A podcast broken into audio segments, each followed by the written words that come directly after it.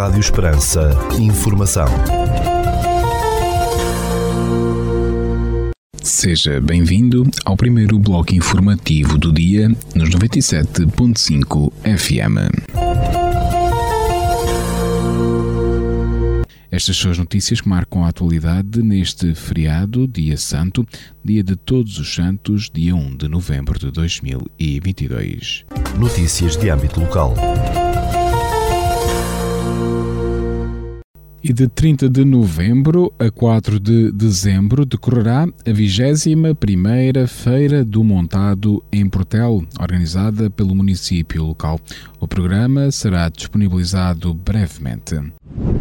No dia 10 de novembro, pelas 18 horas e 30 minutos, no Auditório Municipal de Portel, o município de Portel, a equipa CLDS Portel e as oficinas do convento convidam a assistir aos vídeos e testemunhos de algumas senhoras do Conselho de Portel no âmbito da iniciativa Testemunhos de Património e Memória Coletiva. O património pode ser compreendido como esse esforço constante de resguardar o passado no futuro e para que exista património é necessário que ele seja reconhecido, eleito e seja conferido valor, escreve Maria Ferreira. A atividade consistiu em registrar em vídeo as memórias dos participantes através de um objeto com uma componente de preservação através do registro audiovisual.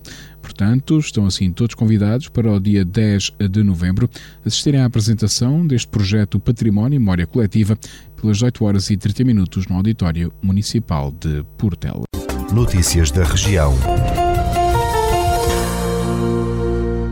O Louco de Deus, da autoria de Seferino Venade Ribeiro, foi a obra vencedora da edição deste ano do concurso literário Conto Infantil sobre São João de Deus, uma iniciativa da Câmara de Montemoro Novo.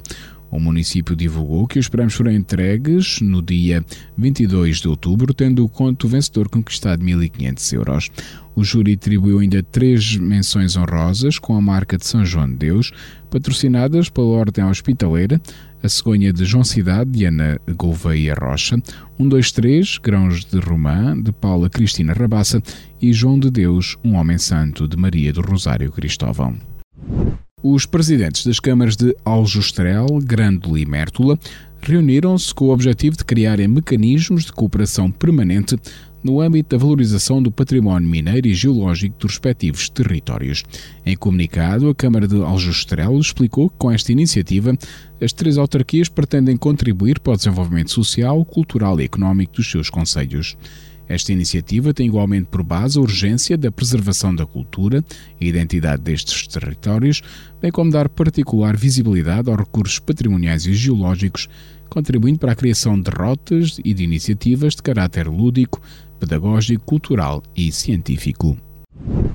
A sensibilização da população para a problemática e o papel que cada um pode ter na redução do consumo de água é o objetivo de uma nova campanha lançada no Baixo Alentejo, promovida pela Comunidade Intermunicipal do Baixo Alentejo, Simbal, e pela Agência Portuguesa do Ambiente, a APA.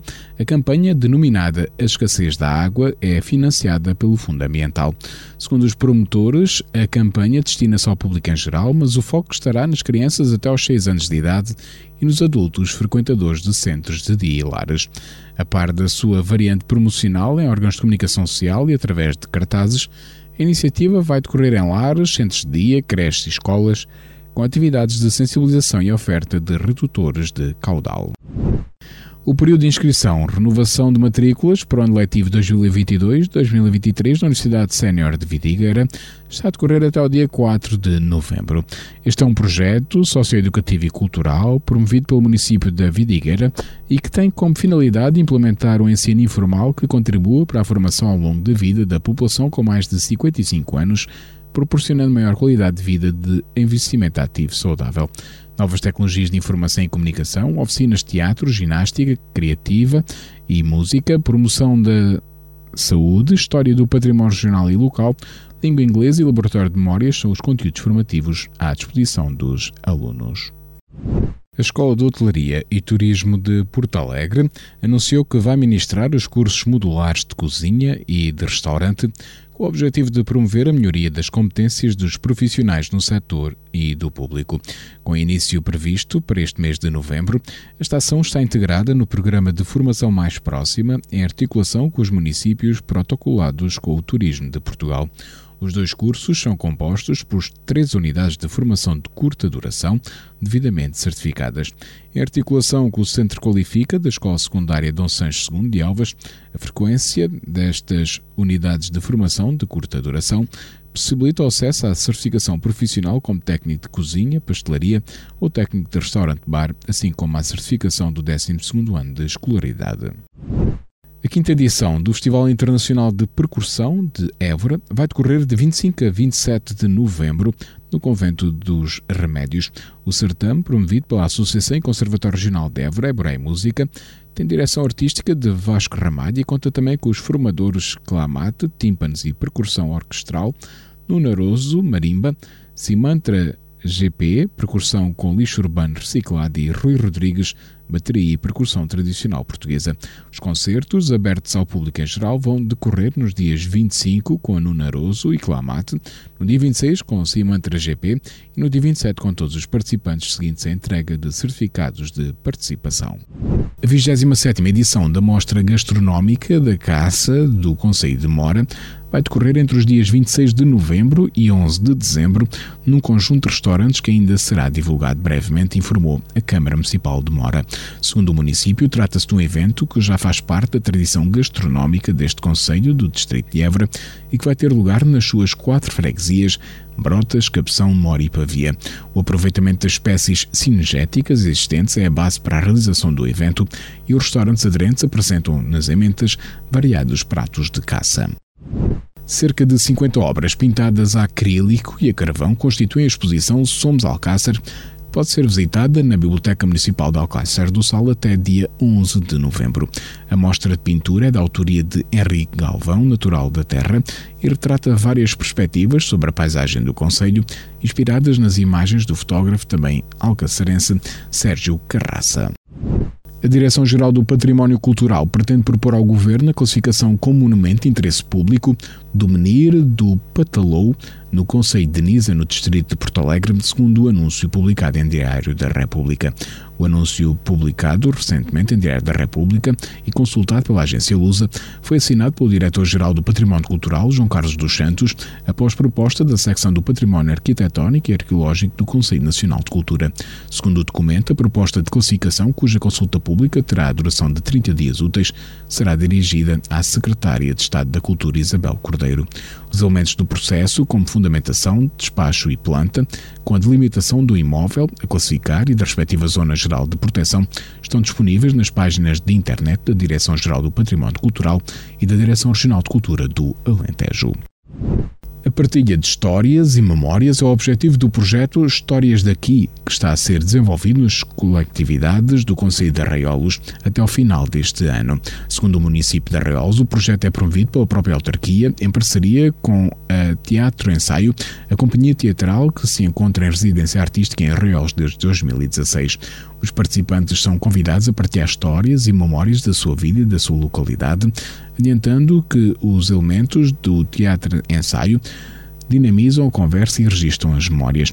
A Câmara de Arraiol realçou que a narração oral e o encontro comunitário combatem o isolamento e a exclusão e as sessões deste projeto são oportunidades para valorizar o património material e promover a participação da população no serviço público de cultura.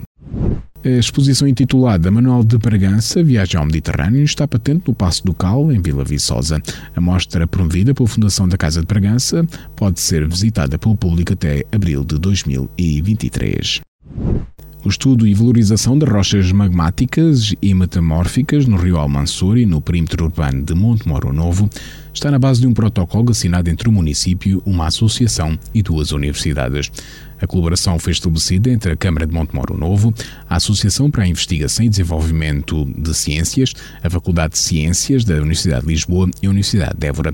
Segundo os signatários, os resultados deste trabalho serão publicados em revistas internacionais da área científica da geologia e usados para criar as bases de uma proposta a submeter às entidades competentes para classificar potenciais locais de relevante interesse geológico. A GNR anunciou no dia 25 de outubro que constituiu arguídos quatro homens entre os 21 e 57 anos por furto de cortiça e apreendeu 150 kg daquele material na localidade de Silveiras, no Conselho de Montemoro Novo. Em comunicado, a Guarda Nacional Republicana explicou que as detenções foram efetuadas no dia 20 de outubro, através do posto territorial de Monte Moro Novo, integrado no Comando Territorial de Évora e que os fatos já foram comunicados ao Tribunal. Na sequência de uma denúncia por furto de cortiça no interior de uma herdade, os militares da Guarda deslocaram-se rapidamente para o local, tendo interceptado uma viatura com os quatro suspeitos. Os suspeitos foram encontrados na posse dos cerca de 150 kg de cortiça, que foram restituídos ao seu legítimo proprietário, tendo os militares apreendido ainda dois machados e a viatura automóvel. Ficamos agora com a efeméride do dia.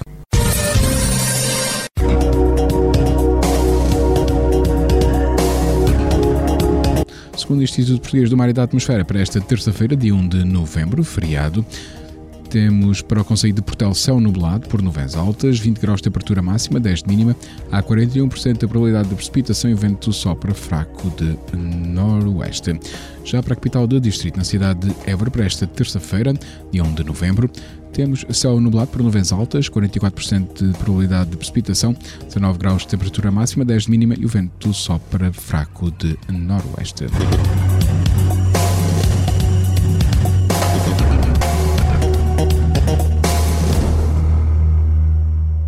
Este bloco informativo fica por aqui. Informação volta à antena dos 97.5 FM às 17 horas. Boa tarde.